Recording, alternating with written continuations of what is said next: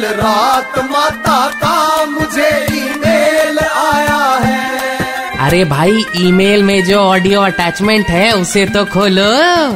हाँ तो मैं क्या कह रही थी? मेरा पूरा वीकेंड बजट 2020 एनालिसिस करने में गुजर गया।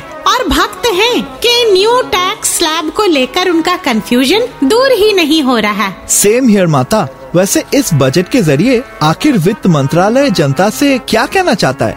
अरे वांगड़ू इस साल वित्त मंत्रालय ने सलमान खान के दबंग से इंस्पायर्ड होकर बजट बनाया है रे।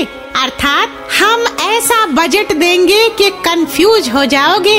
एग्जामेशन लेके टैक्स बचाए या ना लेके?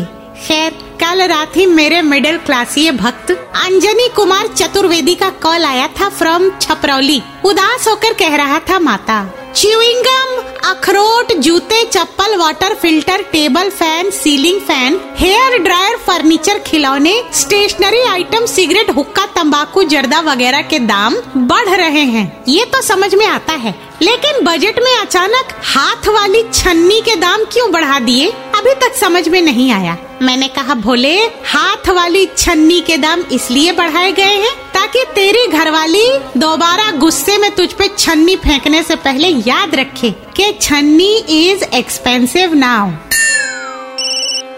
माता आपके पॉलिटिशियन भक्त बैजू बैरागी जी का कॉल है। जानना चाहते हैं इस बार बजट में बढ़िया नस्ल के घोड़ों की कीमत कम की गई है। इससे मिडिल क्लास को क्या फ़ायदा? इससे कह दे, ये बहुत बड़ा स्टेप है।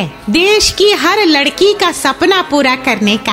अब इस देश में सपनों का राजकुमार भले झुमरी तलैया का झंटू मिश्रा ही क्यों ना हो, पर आएगा तो सफ़ेद घोड़े पर ही।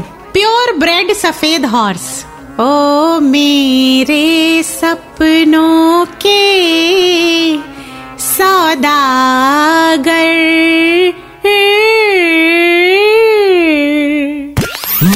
ईमेल बाउंस हो गया। Just download and install the Red F M India app फिर से सुनने के लिए।